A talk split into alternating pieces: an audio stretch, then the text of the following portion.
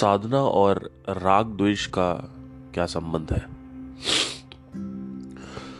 इसके समक्ष हम कुछ विचार करेंगे आज।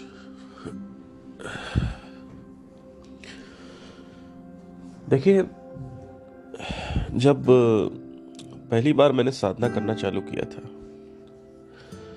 तो मैंने इसलिए किया था क्योंकि मुझे ये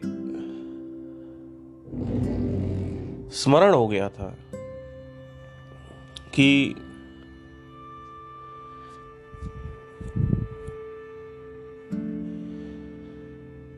संसार में सुख नहीं है। और अगर आपने लॉ ऑफ़ ग्रुपिंग नहीं पढ़ा है, या लॉ ऑफ़ ग्रुपिंग पॉडकास्ट जो मेरा है, उसके बारे में नहीं अभी तक आपने रिसर्च करी है, या नहीं सुना है तो जाके उसका रिसर्च करें मेरे पॉडकास्ट चैनल पे। बहुत नीचे की तरफ़ आपको लॉ ऑफ़ ग्रोपिंग के बारे में ग्रुपिंग के बारे में नॉट ग्रोपिंग ग्रोपिंग का मतलब कुछ और हो जाएगा। अगर आपने गूगल सर्च कर लिया तो आपको हँसी आएगी बट एनी तो अभी लड़कियाँ हंस रही होंगी। तो लॉ एक्चुअली हुआ क्या कि मैं एक बांग्लादेशी टेस्ट क्रिकेटर वाली सीरीज़ देख रहा था। तो ग्रुपिंग ग्रुपिंग बोल दिया।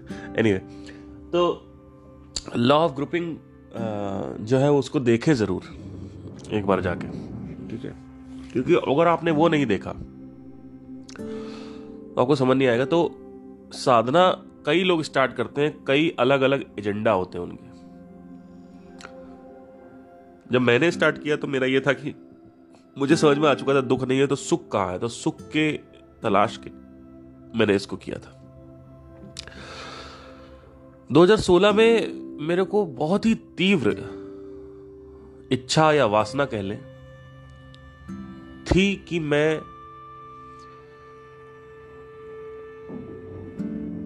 अपने संगीत को अपनी आवाज़ को अपने गायन को लोगों तक तो पहुंचाऊं और संग, संगीत में कुछ सक्सेस सक्सेसफुल होना चाहता हूँ संगीत में। तो क्योंकि हुआ ये था कि आ, जब 2008 में मैंने शुरुआत करी थी संगीत की तो 2013 तक आते आते मेरे अंदर तीव्र इच्छा थी कि मुझे इसमें कुछ करना है। और एज अ संगीतज्ञ मुझे इसमें आगे बढ़ना है।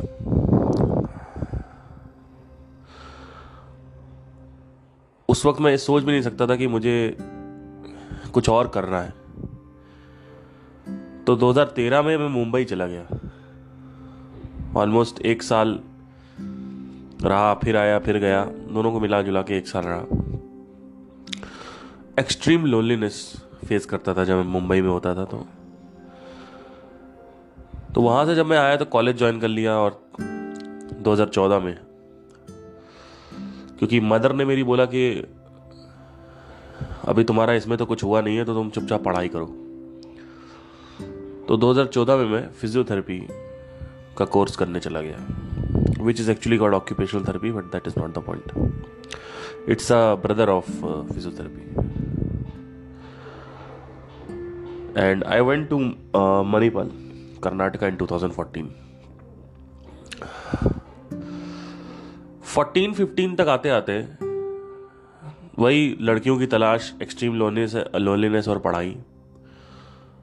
और फोर्टीन फिफ्टीन तक आते आते मेरे को ये था कि अब मुझे कुछ इसमें गायन में, संगीत में कुछ होना नहीं है। तो इससे अच्छा है कि मैं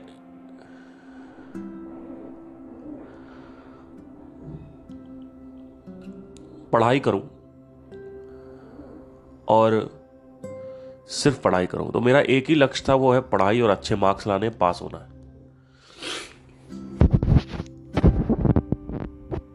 तो सारा का सारा जो ध्यान था, वो मेरा पढ़ाई में चला गया 2014 में। फ़र्स्ट ईयर था, उसके बाद भी मैं एक सब्जेक्ट में फेल हो गया, उस सब्जेक्ट का नाम था बायोकेमिस्ट्री फेल इसलिए हो गया क्योंकि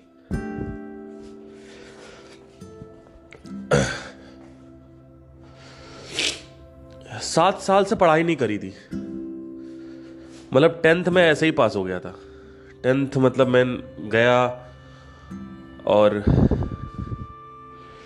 लिख के चला आया कुछ और पास हो गया। बारहवीं भी ऐसे ही पास हो गया, लिख के चला आया, पास हो गया।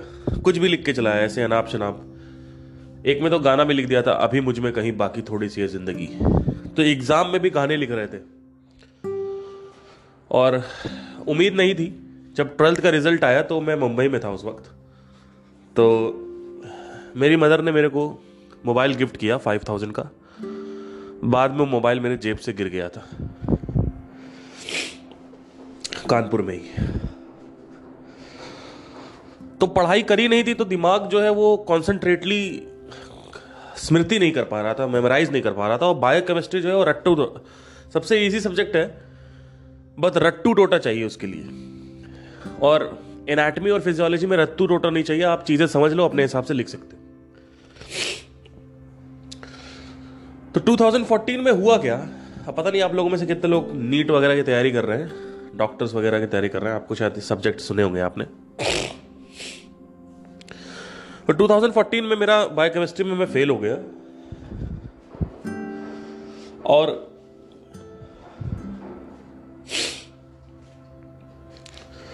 फिर सप्ली में निकाल लिया मैंने उसको। सप्ली में, सप्लीमेंट्री में पास हो गया। एक महीने बाद सप्लीमेंट्री थी। फिर 2015 आया सेकेंड ईयर उसमें भी अच्छे मार्क्स आए मेरे। ठीक मार्क्स आए थे मतलब एवरेज पास होता जा रहा था, क्योंकि मैं ज़्यादा लिखता नहीं था। मैं आलसी था। मैं, मुझे ऐसा लगता था ज़्यादा लेंदी नहीं लिखना चाहिए। लड़कियाँ जो है लेंदी लिखती काफ़ी। तो मैं बिना लेंदी लिखे जो काम की चीज़ है, जैसे कि फॉर एग्जांपल कुछ पूछा कि कोई कोई प्रश्न पूछा गया तो मैं उसका चार पाँच लाइनों में जवाब देके निकल आता। तो मुझे ऐसा लगता कि जब ये चार पाँच लाइन में डिस्क्राइब हो रहा है तो क्यों चालीस पचास लाइनें लिखनी है? लेकिन क्लास की बाकी की जो लड़कियाँ थी, बाकी लड़कियाँ जो थी क्लास में, वो पचास लाइनें लिख रही हैं तो उनको नंबर अच्छे आते थे। तो मेरे चालीस में हमेशा पच्चीस, छब्बीस, सत्ताईस, अट्ठाईस, ये एवरेज करता था मैं, चालीस चालीस में से। हार्डली मेरा एक सब्जेक्ट था एनाटमी मेरा फेवरेट सब्जेक्ट था। उसमें मेरे चालीस में से बत्तीस, तैतीस नंबर आए थे। तो वो मेरा हाईएस्ट स्कोर गया है। लड़कियों के आ रहे चालीस में सैतीस, चालीस में अड़तीस। Anyway what was a life it was the life was really great imagine yourself in a city where you are surrounded by beaches by mountains by greeneries, and teenager syndrome. What is a teenager syndrome? मुझे मुझे पता है दुनिया क्या है. I know what is this world I know मुझे सब कुछ पता है. एंड उस धारणा को लेकर जब आप कॉलेज में जाते हो तो आपकी लड़ाइयाँ होती लड़कियों से मेरी बहुत लड़ाइयाँ हुई। सुपीरियोरिटी कॉम्प्लेक्स होता था मेरे अंदर। कहीं कुछ समझाना होता था तो मैं खड़ा होता था। मॉनिटर बनना है तो मैं खड़ा हो रहा हूँ। तो अपने आप को आगे दिखाने की एक चेष्टा थी। जो कि मैंने धीरे धीरे सीखी। मुझे समझ में आया कि हर समय उड़ इतना फड़फड़ाना नहीं चाहिए, उड़ना नहीं चाहिए कि कल्चरल कमेटी का हेड बनना है तो पार्थ सिंह बन रहे हैं। है ना? कमेटी का हेड बनना है तो मुझे, मैंने हाथ उठा दिया मॉनिटर बनना है तो हाथ मतलब अपने आप को राजा साबित करना है हर जगह। जिससे एक यू नो एक होता है लोग डरते हैं। मैं उसमें नहीं था, मैं अपने आप का हाथ उठाता था। अब क्लास में कुछ पूछा गया तो मैं चार लाइनें और ऐड करके बता रहा हूँ। तो उससे टीचर के ऊपर भी इंप्रेशन पड़ता था। कि आदमी अपने आप को ओवर स्मार्ट समझता है। और साथ ही साथ जो मेरे फेलो क्लास फेलोज थे, उनको भी ये गलत फहमी होती थी कि ये आदमी, क्योंकि एक बार की बात है, एक लड़का बैठा था मेरे वाला साउथ इंडियन था। तो क्लास स्टार्ट हुई, पहला दिन था कॉलेज का। तो पहले ही दिन कॉलेज में शाली मैम थी। उन्होंने मेरे से पूछा कि व्हाट इज़ योर नेम खड़े हुई है तो मैंने अपना नाम बताया और मैंने कहा gosh my adrenaline is pumping up so इससे एक इंप्रेशन पड़ता है कि आप एक्स्ट्रा स्मार्ट और ओवर स्मार्ट बनने की कोशिश कर रहे हैं। शायद कहीं ना कहीं वो एक इंप्रेशन जमाने की बात थी या कह सकते हैं कि अपने आप को लोगों से यू नो लोगों को इंप्रेस कराने की बात थी, कुछ भी कह सकते हैं। तो मेरे बगल में एक ज़्यादातर लोग मेरे क्लास में साउथ इंडियन थे।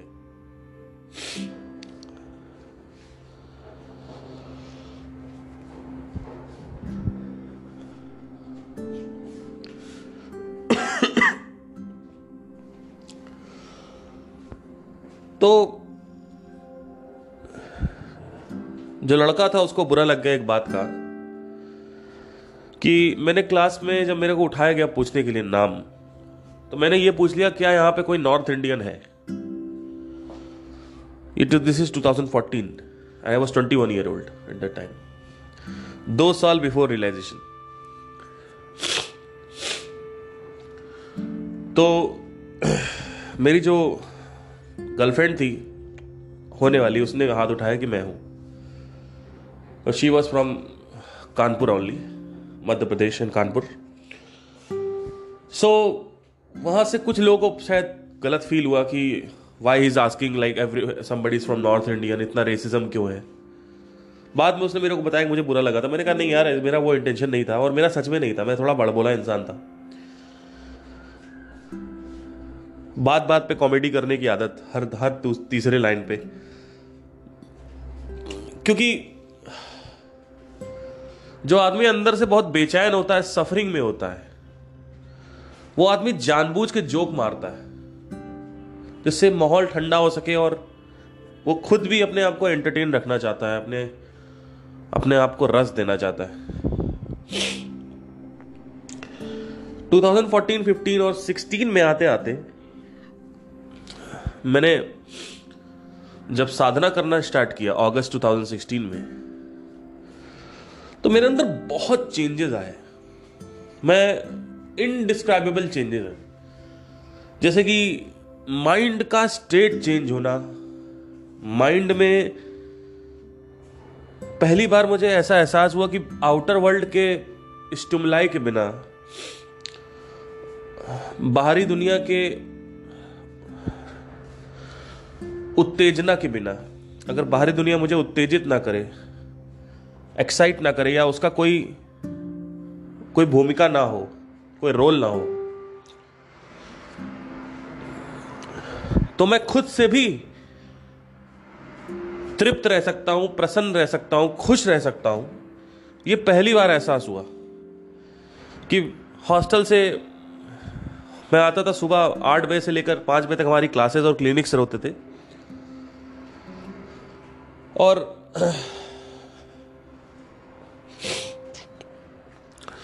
वो जो क्लासेस और क्लिनिक्स थे, उसके बाद आता था मैं अपना फेस वॉश करता था नीम फेस वॉश और हॉस्टल की टॉयलेट से निकल के अपने रूम में आता था। तब तक थर्ड ईयर शायद आ चुका था या सेकेंड ईयर एंड था। हाँ थर्ड ईयर आ चुका था। थर्ड ईयर मिड में, या थर्ड ईयर शुरू में, नहीं नहीं थर्ड ईयर के शुरुआत में। Anyway that's not the point मैं हॉस्टल में आता था और हॉस्टल में आके बैठ जाता था, साधना करता था। और साधना करने के बाद जैसे ही मैं हॉस्टल छोड़ता था, चाय वाय निकल, पीने के लिए निकलता था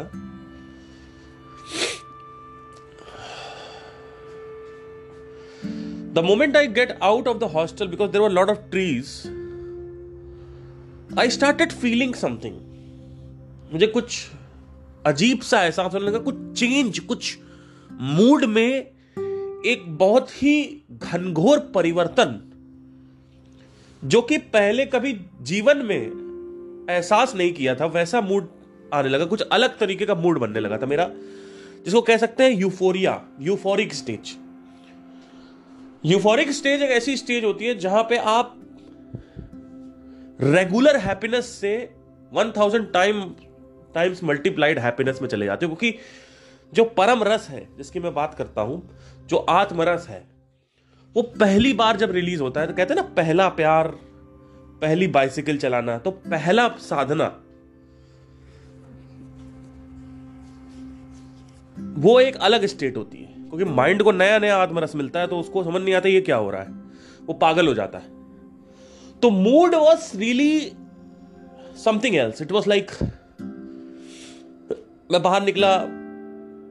पहली बार मैं इक्कीस साल की उम्र में पहली बार मैंने पेड़ों को गौर से देखा। First time attention was grabbed और my attention was attracted by all these trees moons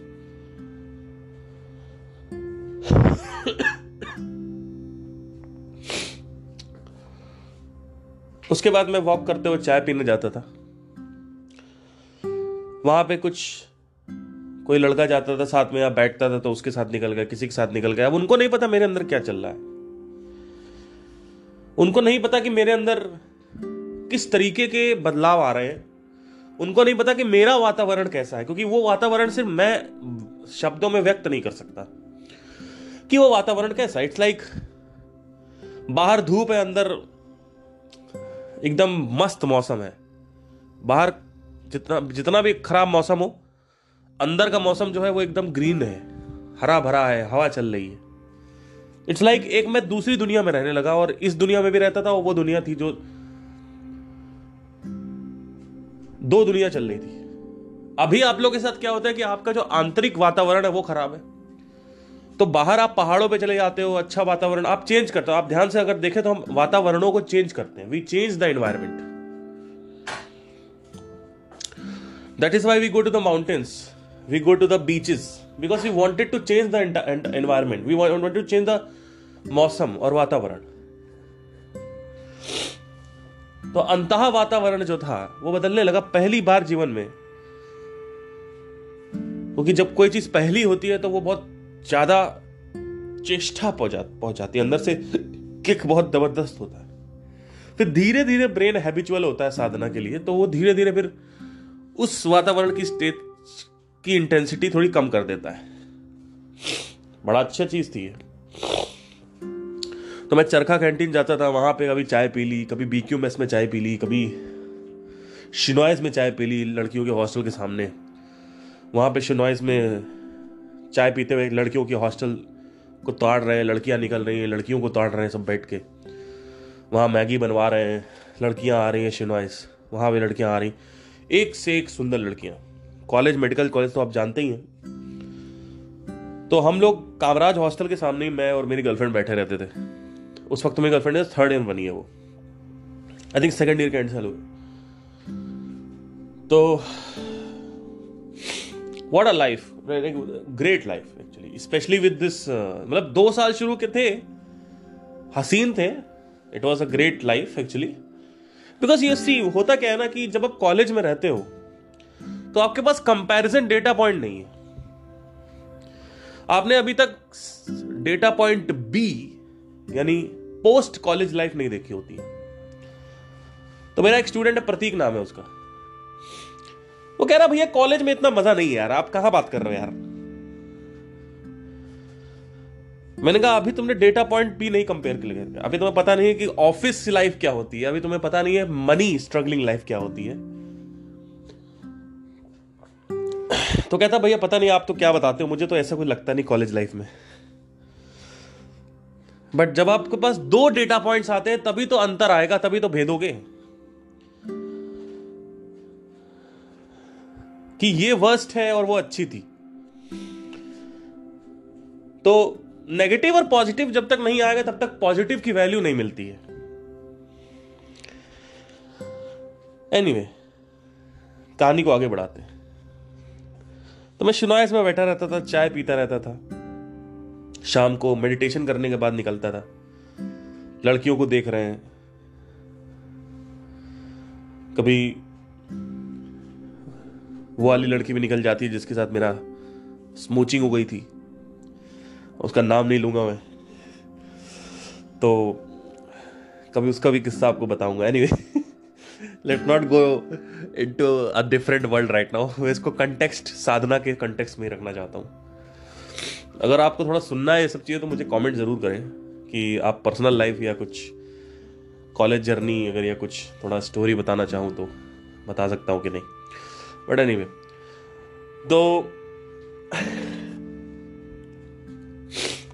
शिनॉइस में बैठे रहते थे कैंटीन में कभी इधर चले बीक्यू में चले गए कभी डॉक्टर्स कैफ़े में बैठ गए। What a great life I think one of the best life वो फोर ईयर्स मेरे ऐसे बीते जिसकी कोई हद नहीं थी। वापस आए खाना खाया फिर मेडिटेशन करना चालू कर दिया। अब मेडिटेशन में अंदर ही अंदर एक्सपीरियंसेस कुछ हो रहे थे। जैसे कि कलर दिखना स्पेशली मेरे को ब्लू लाइट दिखती थी हमेशा। क्योंकि एनर्जी बढ़ने लगती है जब प्राण बढ़ने लगता है तो ये सब चीज़ें होने लगती हैं। Was not important. The, the importance was that the vatavaran was changing. The ecstatic stage was coming. The euphoric stage. Euphoria बोलते हैं इसको ये यूफोरिया क्रिएट होता है कोकेन लेने के बाद। बट विदाउट कोकेन जब ये रिलीज़ होता है तो उसकी जो इंटेंसिटी होती है क्योंकि आपका फोकस बहुत ब्लंट नहीं होता। फोकस एकदम शार्प हो जाता है आपका। वेरस कोकेन में फोकस ब्लंट हो जाएगा। चीज़ें समझ नहीं आएँगी क्या बात हो रही है, याददाश्त नहीं रहेगी और शरीर खराब होगा। जबकि ये जो साधना होती है, इसमें सब कुछ इतना ज़्यादा भयंकर होता है जिसकी कोई सीमा नहीं। आपकी जो काम करने की कैपेसिटी है, वो हंड्रेड टाइम्स बढ़ जाएगी।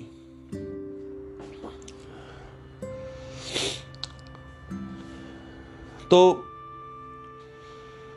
2016 में अगस्त में जब मेडिटेशन करना चालू किया और धीरे धीरे जब मेडिटेशन बढ़ता गया बढ़ता गया बढ़ता गया अक्टूबर यानी चार महीने बाद मुझे ऐसा एहसास होने लगा कि मुझे अपना जो संगीत है, उसमें मैं कुछ कर तो पाया नहीं अभी तक।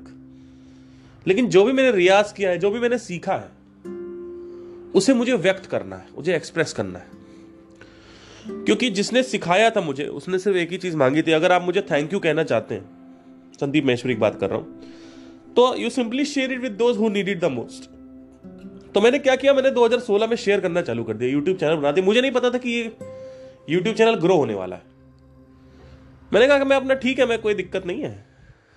मैं धीरे धीरे स्टार्ट करूँगा। तो अगर आप टाइप करेंगे हाउ टू सिंग तेरे संग यारा, बाय आतिफ असलम बाई पार्थ सिंह तो आपको मेरा वीडियो मिलेगा। हॉस्टल का ही वो वीडियो है। उसी हॉस्टल, जहाँ मैं बैठ के वीडियो बना रहा हूँ, वहीं पे उसके, वहीं बेड पे बैठा हूँ मैं।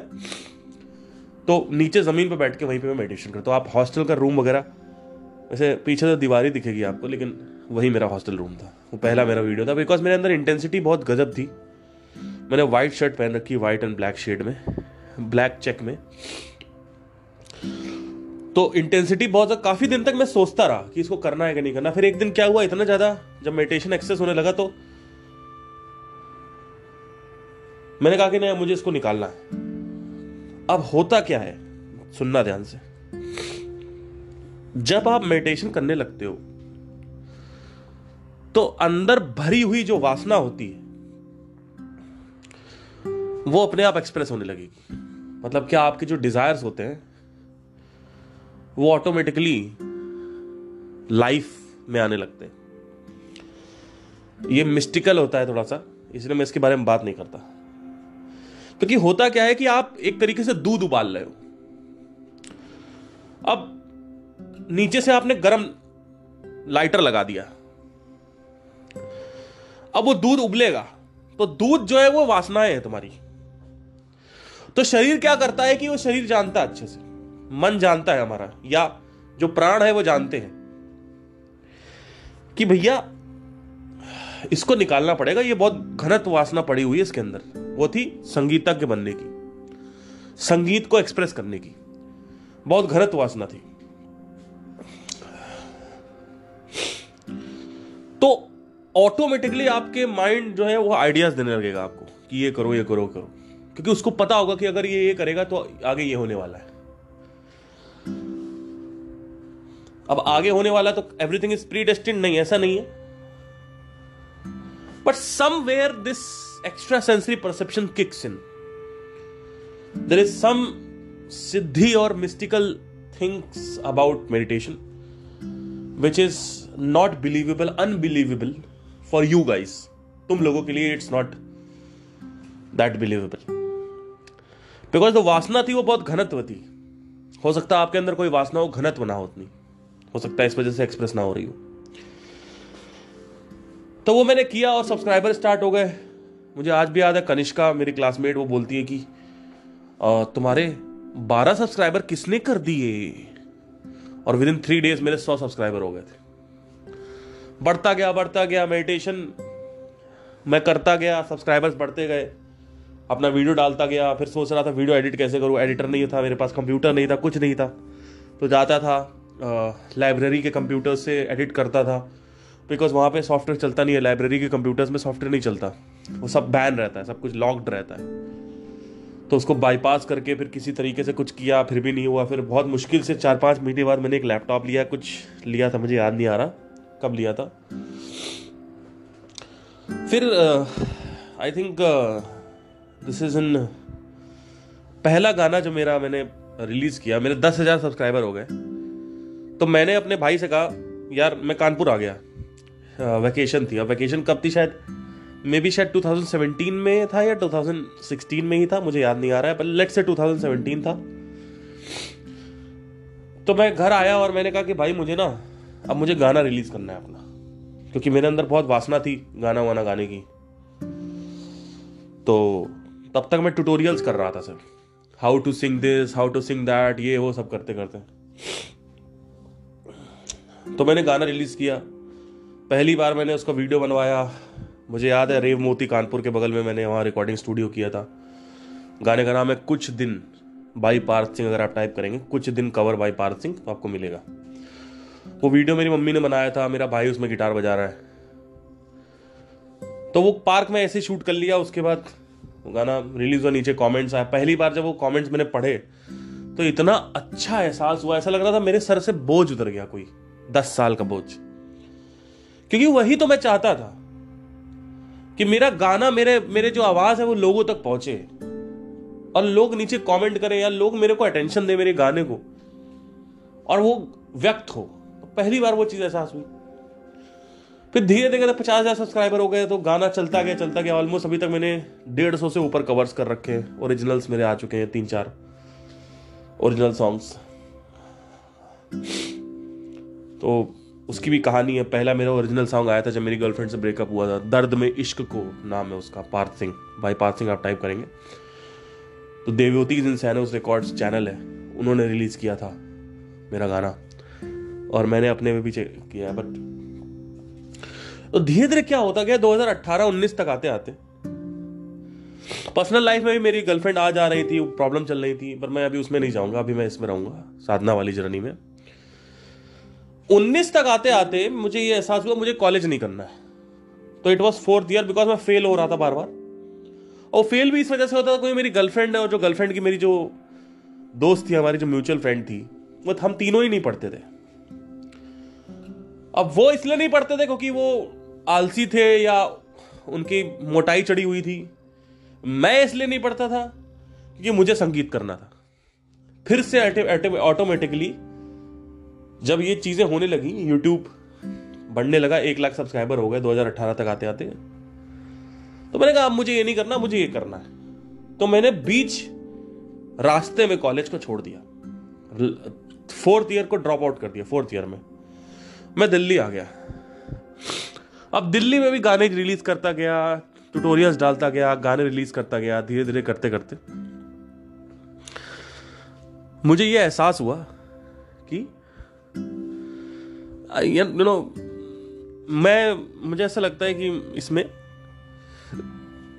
मेरा ध्यान पैसे पे जाने लगा। अभी तक चार साल से आर्ट कर रहे थे, सोलह, सत्रह अट्ठारह उन्नीस, चार साल मैंने दिए यूट्यूब में और सारी जो वासनाएँ थी व्यक्त कर दी। गाने मेरे आए, तूने मेरे जाना, हम नवा मेरे, और बिन तेरे सनम, ये सब गाने बनाए, खुद प्रोडक्शन करी, खुद मिक्सिंग मास्टरिंग सीखी, खुद सिंगिंग करी। 2019 तक आते आते पैसा मेरा ध्यान खींचने लगा। क्यों खींचने लगा? क्योंकि हुआ क्या कि मैं वहाँ से जब शिफ्ट हुआ था तो मेरी मम्मी ने कहा था, अब मैं पैसे वैसे नहीं दूँगी। अब तुम्हें अपने बलबूते पे दिल्ली में रहना है। मैंने भी कहा, ठीक है, कोई दिक्कत नहीं है। तो 2019 में मेरा साथ में पर्सनल रिलेशनशिप का भी इशू चल रहे थे, मैं उसकी उसमें अभी नहीं जाऊँगा। तो पैसे वही पंद्रह हज़ार आते थे, कभी चौदह पंद्रह हज़ार तो उसमें हम लोग सब शेयर करके रहते छः हज़ार मेरा रेंट पे चला जाता था।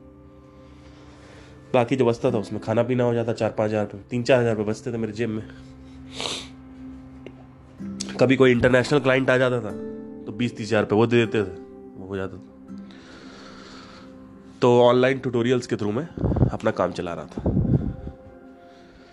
ऑनलाइन सिंगिंग एकेडमी चला रहा था मैं। तो उसमें मेरे को कुछ चौदह पंद्रह हज़ार रुपये बचत होती थी। उन्नीस तक आते आते मेरा दिमाग जो था, वो घूम गया। अब इधर संदीप जी के सेशन भी आ रहा था पहला सेशन आया था डिजिटल मार्केटिंग का होना, उन्होंने। उसमें उन्होंने बोला था कि प्रोडक्ट और सर्विस से कुछ नहीं होता है। मार्केटिंग इंपॉर्टेंट होती है। और अगर आप किसी भी प्रोडक्ट और सर्विस को आगे बढ़ाना चाहते हैं तो मार्केटिंग सबसे ज़रूरी है सीखना। अब यहाँ से टर्निंग पॉइंट आता है। यहाँ से टर्निंग पॉइंट आता है कि मुझे भाई यूट्यूब नहीं करना। मतलब यूट्यूब से मेरा ध्यान जो हल्का हल्का हटना चालू हो गया। हल्का हल्का।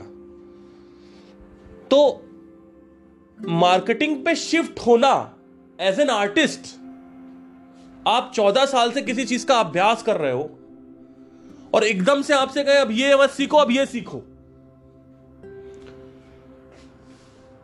और वो भी ऐसी चीज़ जो बहुत बोरिंग है। दिमाग खराब दिमाग खराब। लेकिन मैंने किया। क्यों? क्योंकि साधना जो है वो राग द्वेष खत्म करती है। राग द्वेष का मतलब होता है राग मतलब आकर्षण, द्वेष मतलब विकर्षण। अट्रैक्शन रिपल्शन मैं आकर्षित हो रहा हूँ। किस चीज़ को? संगीत। ये वासना है मेरी। लेकिन गैर वासना, अवासना वस्तु। जो अवासना है या इच्छा का विपरीत जो है या द्वेष है या डिसलाइक्स है जो।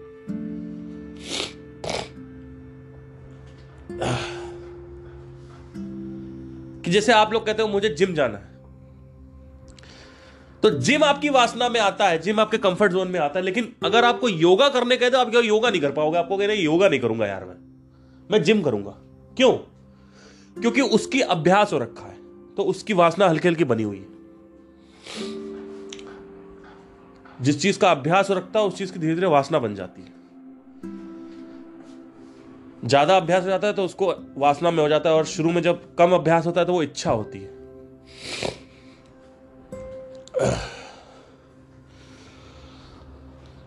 तो वहाँ से जब द्वेष आया तो मैंने कहा, नहीं, मुझे पता है कि मुझे करना है।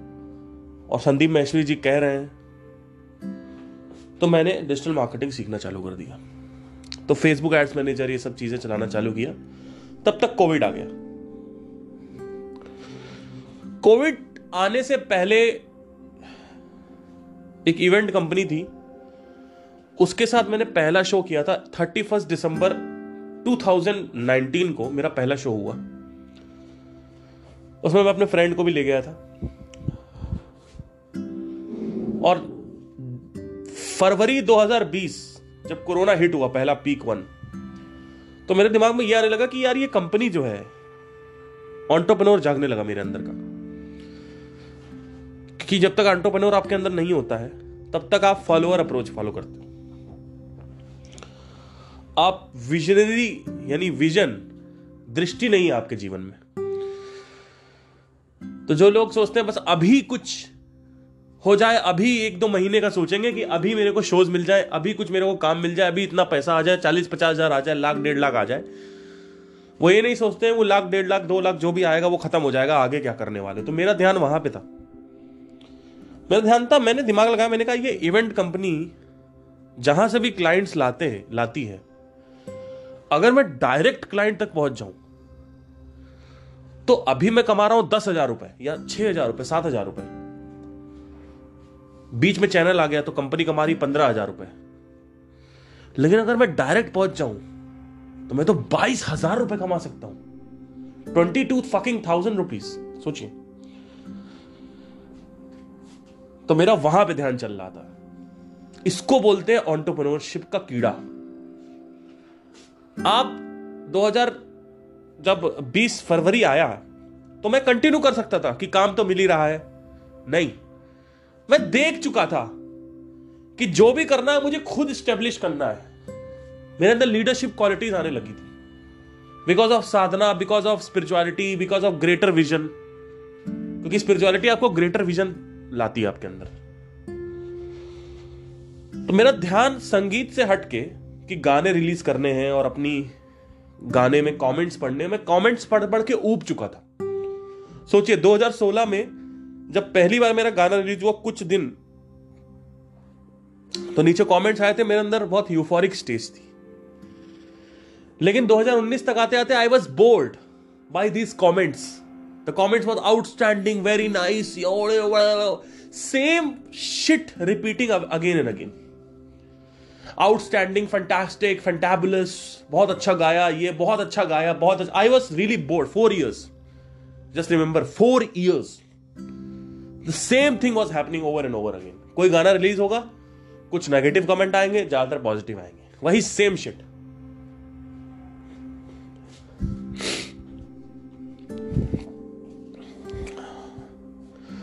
फेब 2020 में रियलाइज़ हुआ कि यार, मुझे ना, अगर मैं कहीं डायरेक्ट इनको शोज़ पकड़ लू तो मज़ा आ जाएगा। जैसे ही मैंने वो स्टार्ट किया, तब तक कोरोना आ गया। और सब लोग पैक्ड हो गए अंदर।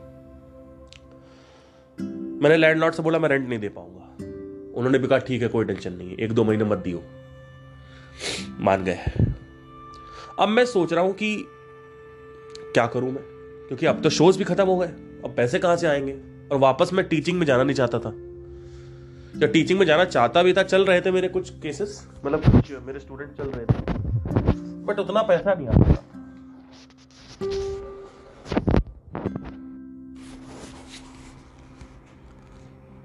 तो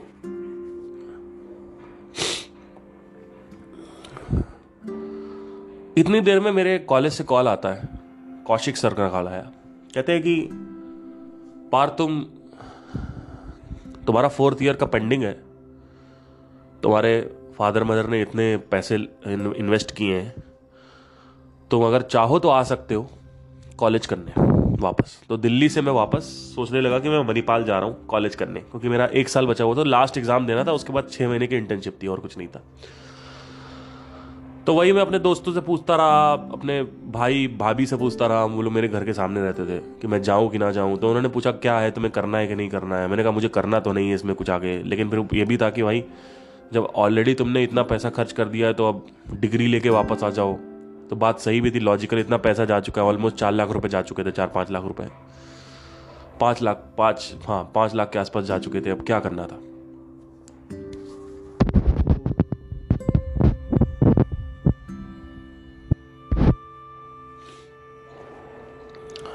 तो मैंने बहुत जद्दोजहद करी और बहुत सोचा। फिर मैं इस वजह से भी चला गया, मैंने कहा, यार यू नो मैं वाप, मैं वापस जाऊँगा। तो वापस मैं मणिपाल की जो लाइफ है ग्रीनरीज और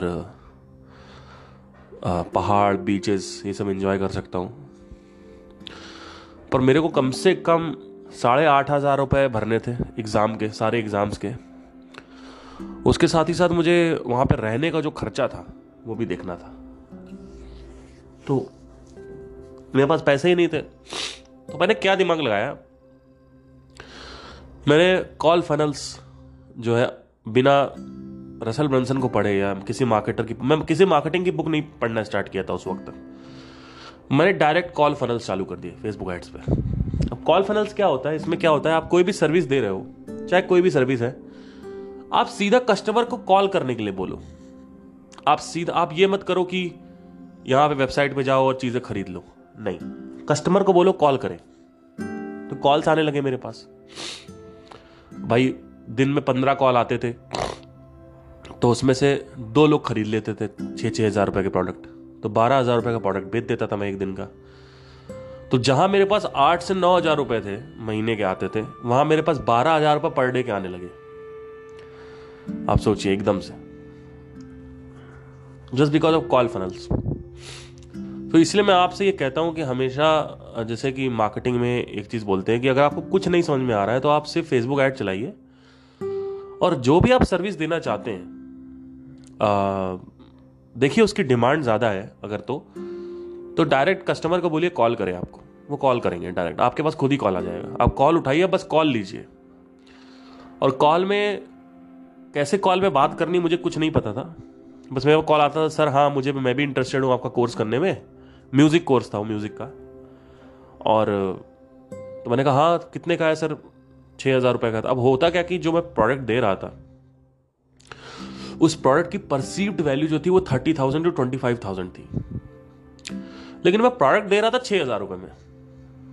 तो हुआ क्या कि लोगों ने खरीदना चालू कर दिया। तो वो बाय डिफ़ॉल्ट गलती से क्लिक हो गया, वो चीज़।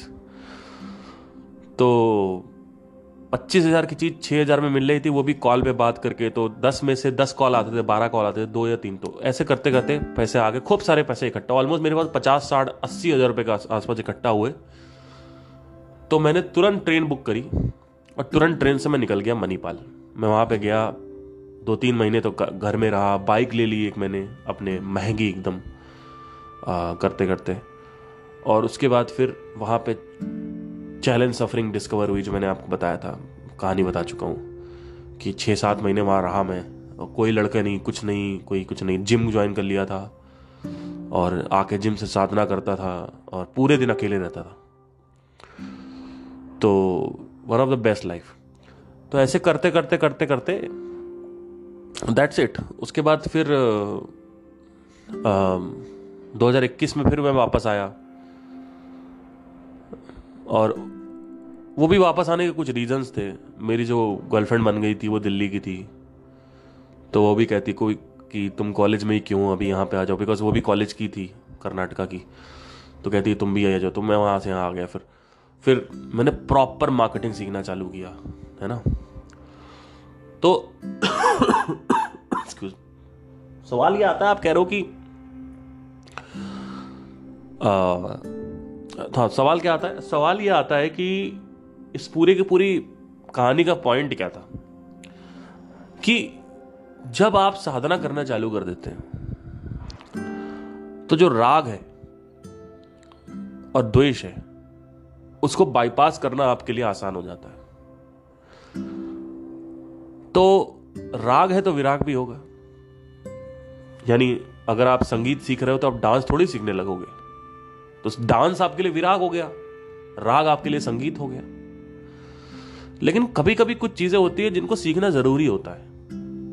और वो चीज़ आप नहीं कर पाते हो। क्योंकि आप सोशल मीडिया में लगे रहते हो। आप अभ्यस्त हो सोशल मीडिया के लिए। हैबिचुएटेड हो सोशल मीडिया में। आपको पता है बुक्स पढ़नी, लेकिन आप बुक्स नहीं पढ़ रहे हो। तो साधना वहाँ भी आपकी हेल्प करती है।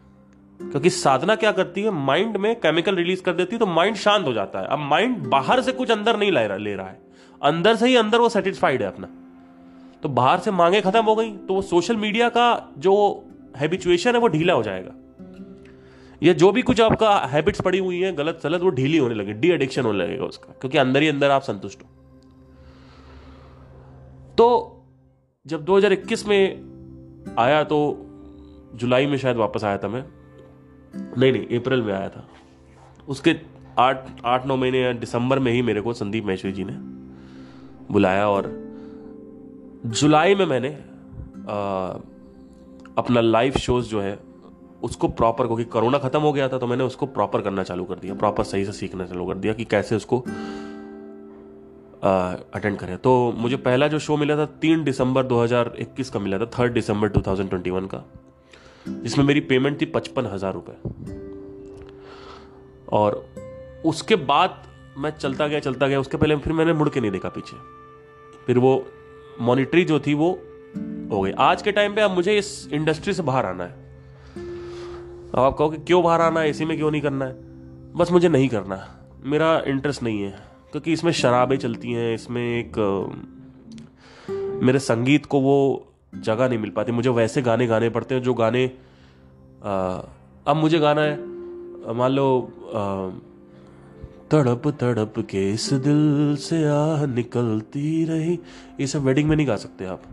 मेरा जो जॉनर है वो सैड का है। I love sad songs I hate romantic songs but मेरे को गाना पड़ा, नीले नीले अंबर पर चाँद जब आए।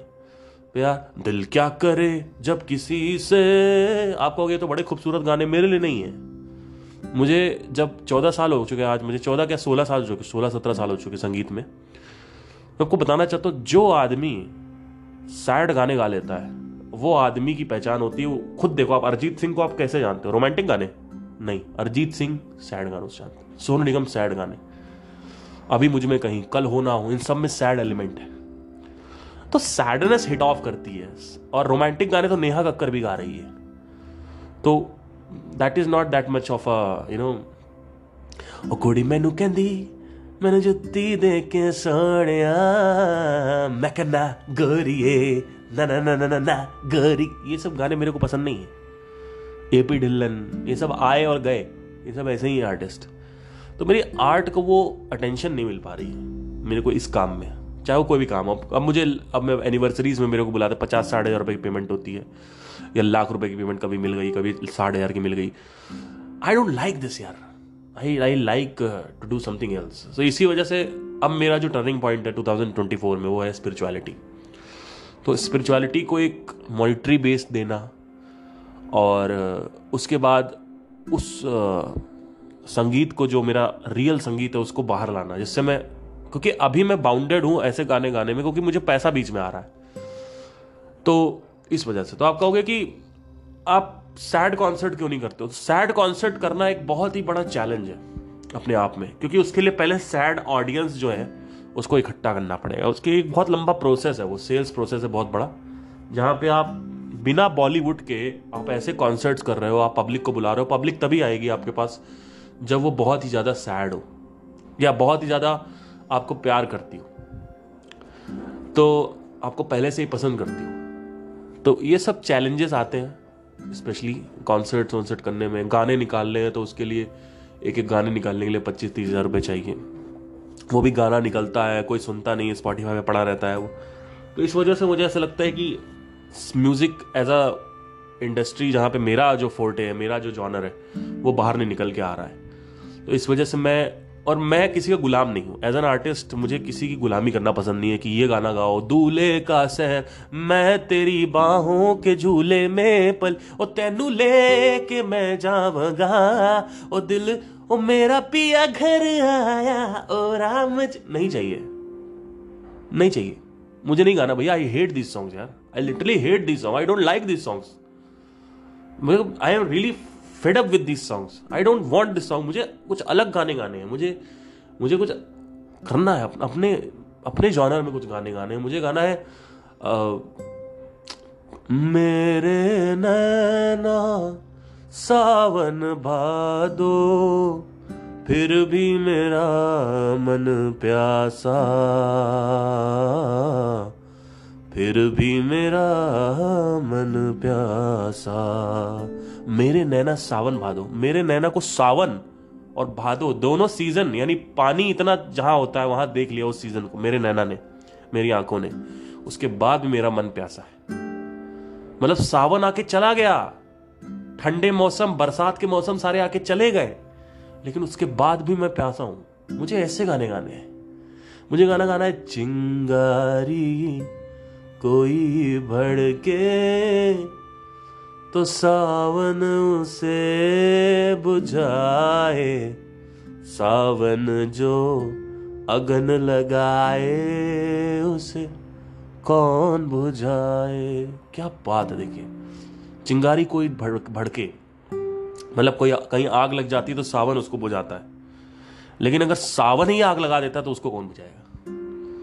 सोचिए। ठीक है? हम्म।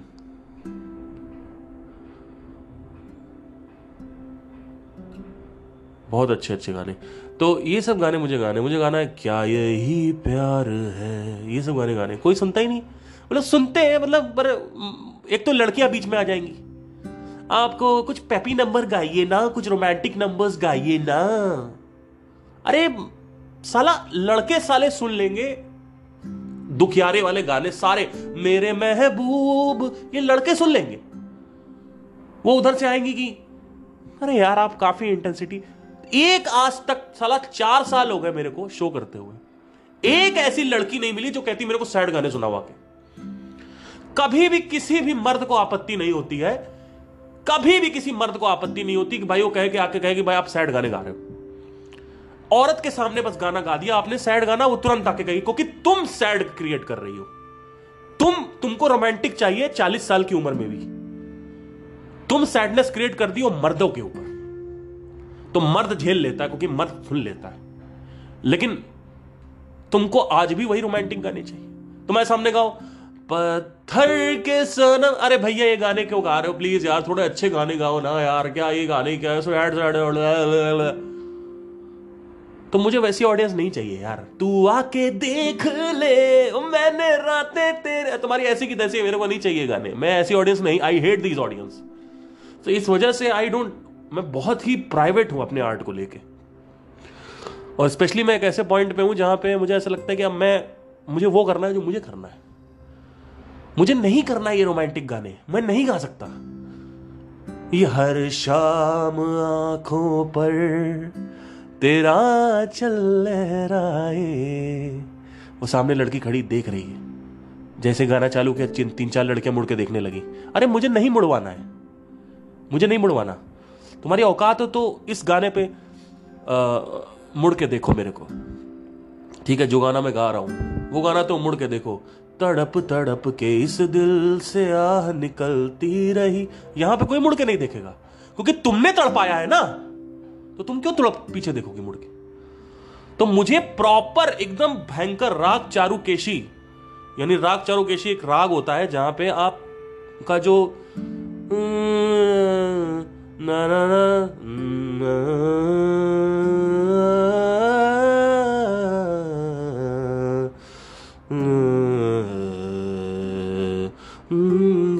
चरखा ये सब गाने ये ये है, जैसे कि तड़प तड़प के सब इसी इसी राग पे आधारित है। तो मुझे ये सब गाने गाने और ये सब बहुत सैड है, इसलिए रियली एक्सट्रीमली सैड अब आप कहोगे कि आप क्या बहुत अंदर से सैड हो? इस वजह से ऐसे गाते हो? नहीं। I love the song I love the melody I love the intensity मुझे इंटेंस गाने गाने पसंद है। मुझे उसमें दिखाना, मुझे उसमें कलाकारी होती है उसमें। वो दिखा पा रहे हो, आपकी औकात है गाने की। आप रुला पा रहे हो किसी को। आप गा पा रहे हो कि तुम्हें हम ढूंढते हैं, हमें दिल ढूंढता है। नाब मंजिल है कोई, न कोई रास्ता है। अकेले हैं, चले आओ, जहाँ हो, कहा दे तुमको। कहा हो अकेले? ये सब गाने गाने मुझे। मुझे नहीं गाना भैया। तो वो ये सब गाने नहीं गा सकते आप शादियों में एनिवर्सरीज में पार्टीज़ में, सब गाने अलाउ नहीं करते गाने के लिए। और सेलिब्रेशंस वाले जितने भी इवेंट होते हैं, वहाँ पे सिर्फ़ यही सब गाने चलते हैं रोमांटिक टाइप्स तो इस वजह से एनीवे सो ये था पूरा का पूरा तो बेसिकली पॉइंट ये है कि आप कुछ भी क्रिएट कर सकते हो, लेकिन कभी कभी कुछ चीज़ें होती है जो राइट होती है करने के लिए, पर आपका मन नहीं करता, वो साधना करवा सकती है आपसे। तो आई होप आपको समझ में आओ thank you guys have nice day take care